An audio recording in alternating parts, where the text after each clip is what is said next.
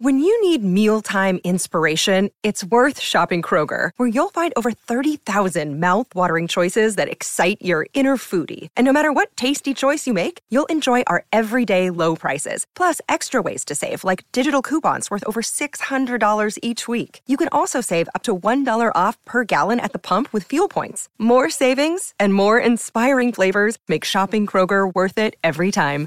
Kroger, fresh for everyone. Fuel restrictions apply.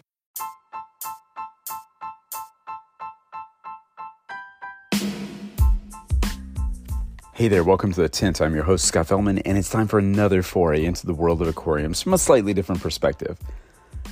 Do you ever get off on some tangent in the hobby and just keep researching something that you either have, I don't know, like a hunch about or just become flat out obsessed with? Well, I have just such a strange obsession going on. And I've shared it with you over the last couple years or three years or so. It has to do with live bearing fishes, specifically ones from blackwater habitats. Yeah, I have no idea what my obsession with this is, but I can't let go of the idea of some wild live bearer that can be found naturally occurring in blackwater habitats. And if you're a fan of this blog, and I know maybe two or three of you might be, you're well aware of my absurd obsession with this.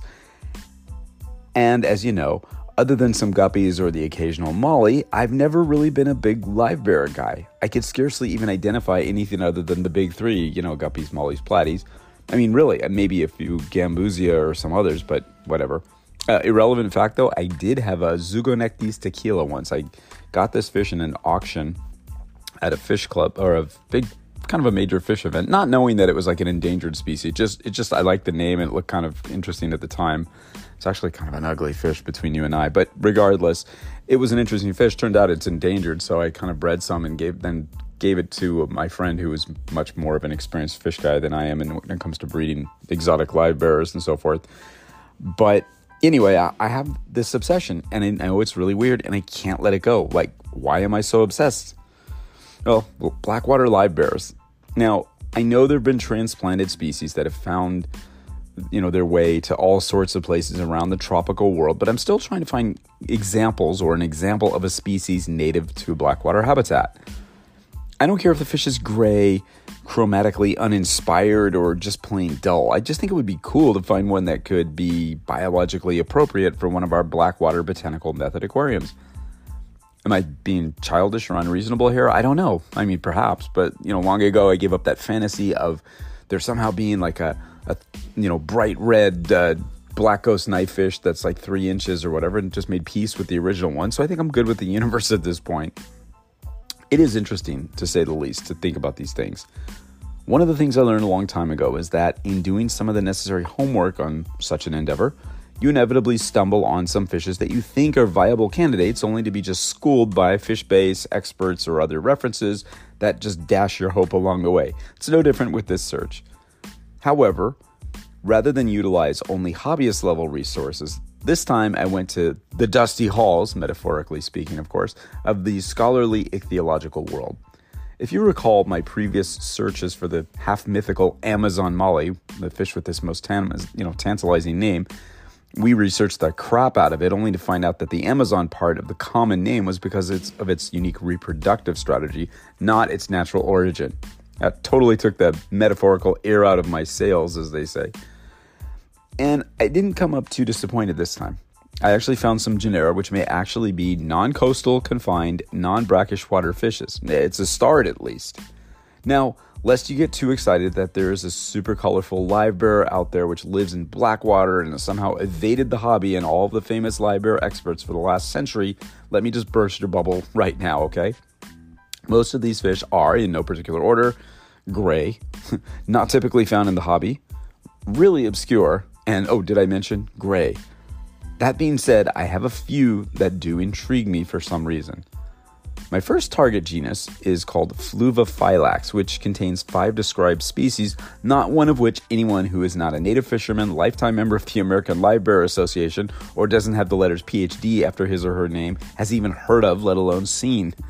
These are rather interesting fishes, distinguished by like really large, at least relative to their body size, almost creepy looking eyes, the absence of a uh, gonopodium in the males, and the usual complete lack of color, seemingly uncom- seemingly common to pretty much every obscure fish in the world. And despite those creepy eyes and its complete lack of anything resembling color, they're tantalizing to me because the genus is apparently endemic to the Amazon and Orinoco region, including habitats like lakes, swamps, and floating meadows. Appropriately, the first species listed in the genus is Fluviphylax obscurum, which drew me in from the start, and its native range is listed as, wait for it, Upper Rio Negro Basin. Ooh, that's interesting, right? Of course, that's a big geographic area. Just because it's in the region doesn't mean it's all decomposing leaves and dark, soupy water. That being said, some references have it listed pretty far inland, well into Blackwater country, so yeah. Maddeningly, no reference I could find to any type localities mention the specific water chemistry of the collection sites. However, one cool thing is its diet, which always makes me smile. The diet's described as Autochthonous macroalgae or microalgae and detritus and allochthonous invertebrates. We all know what that means, right? Yeah, music to my ears. So I got to find me some of these fish. Now, interestingly, I was told by some people that are definitely in the know about this stuff that Fluviphylax is actually considered an egg-laying killifish. So I guess my information might be flawed or misrepresented, and this wouldn't be the first time, of course. We may have to take this one out of the live bear category after all. And of course, one hardcore, you know, scientific paper I stumbled on provided all sorts of chromosomal analytics and stuff way over my pay grade but couldn't clarify this for me, at least not in English. In fact, the discussion section included this beautiful line. It says, and I quote, all species but the type Fluviphylax pygmaeus have been described in the late 1990s, and much remains unknown about the biology, taxonomy, and systematics of this group of fishes. That's real helpful, right? I mean, like, what the hell? Regardless, this is an unusual species of cyprinodont, or whatever the hell it is. Now, my next candidate group has to be the genus Pamphorichthys. Now, this genus contains six described species, all of which look like, well, how could I say it nicely? They look like butt ugly wild mollies. Of course, 75% of the people outside the live geek community would immediately tell you that. All wild mollies are kind of ugly, right? So I'm staying out of that debate. But regardless, and interestingly, they are more closely related to mollies than any other type of live. So even with my relative lack of knowledge about mollies, maybe I'm onto something here. They are true undisputed live bears, which is cool. And the interesting part about these fishes, again, is their range. The genus name means fertile fish, which might tell you something here. In addition to the Amazon, Orinoco, and Guyana region, its members are found in the Tapajos and the Xingu. Habitats that, although not really blackwater, are kind of on the softer acidic target range, right? Ones we've played with before. Getting closer, right? One type locality mentioned for a species, uh, uh, P. hasemani, is Paraguay River drainage. Also, kind of close to what we're thinking about water wise. I mean, maybe perhaps the typical pH of the Paraguay River is 5.8 to, of course, 7.4 in the upper part and 6.3 to 7.9 in the lower part of the river.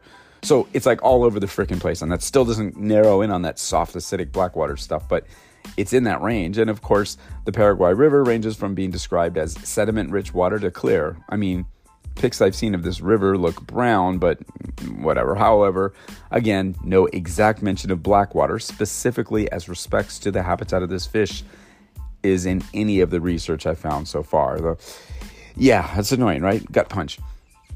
And then we have a species, Alfaro cultratus, which hails from Costa Rica, Panama, and Nicaragua, and is supposedly found in creeks, streams, and other waters with an average pH of 6.8 and a hardness of around 5 degrees uh, uh, German hardness. It's a fish that is kept in the hobby and even has a common name, the knife live bear. I know a number of live bear specialists who swear this species does better and looks better in, wait for it, softer, more acidic water, particularly its reddish highlights in the scales and fins. No, seriously, if you look at this fish, even though it's gray, it, it has some. And it does have a certain look that would make it fit in with those flashier fishes. Again, sort of molly like, but just a little different. Could this be our baby? It, it could be our best match yet. I mean, Fishbase has this intriguing passage I will read to you about the species. Inhabits water waters, excuse me, of low to moderate velocity between 0 and 300 meters elevation. Lives on in creeks of more than 0.5 meters deep, in ditches, and near shorelines of large rivers. Generally swims in small groups at a depth of 20 centimeters. Insectivorous. The young eat mainly aquatic insects, and the adults feed specifically on terrestrial insects. One collection lo- locale was listed as a rapidly flowing rainforest stream. Intriguing? Absolutely. Perfect fit? Hell no. I mean, rainforest stream could be anything, right? I think I'm likely really trying to fit a square peg in the proverbial round hole, but it shows you the depth an obsessed guy will go to. The reality is that many of the live bears encountered in the trade and often in the wild were introduced from other areas. Because of their adaptable nature, you're likely to see and find them in a huge array of habitats from brackish water to soft acidic water. However, it seems to me that most of the species come from more coastal locales and water might be colored through silt and mud as opposed to black water that geeks like me are fascinated with. So, inevitably, after all this tedious research, I've once again found that there are tons of cool, often obscure live bears that we can keep in our brackish water tanks as well. So, all is not lost. I found some new candidates for that. There's always something cool to think about, right?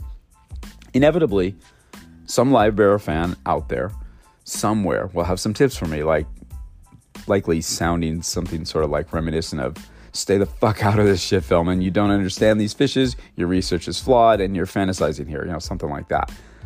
Uh, and look, it may be simply that there are no truly blackwater live bears. I mean, there are other similar fishes which could satisfy my obsession, and you know, hello, rivulus.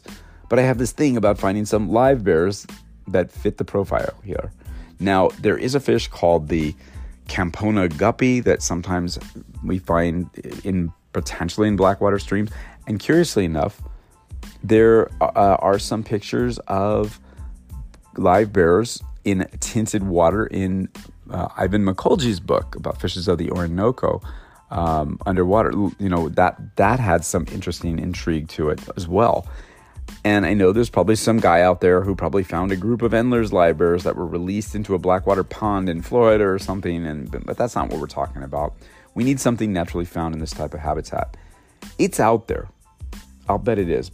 I mean, there must be one out there swimming contentedly in some tannin stained black water somewhere in South America. Or perhaps not. Either way, it's been fun looking to some for something that likely doesn't really exist. It's the kind of fish geek stuff that makes you, well, a fish geek, right? Yeah, it sure does. And I'm sure fish geek. Perhaps a stubborn, delusional, obsessed with the wrong thing one, but a fish geek through and through. And I own a company that sells twigs and nuts to other fish geeks. This is pretty good. My advice to you, as if you need it, be a geek. Follow your weird obsessions, whatever they might be, and don't be afraid to share them. Stay obsessive, stay relentless, stay curious, stay diligent, stay passionate, and always stay wet. Until next time, this is Scott Fellman from Tannin Aquatics. Thanks for spending part of your day with me, and I look forward to seeing you on the next installment of The Tint.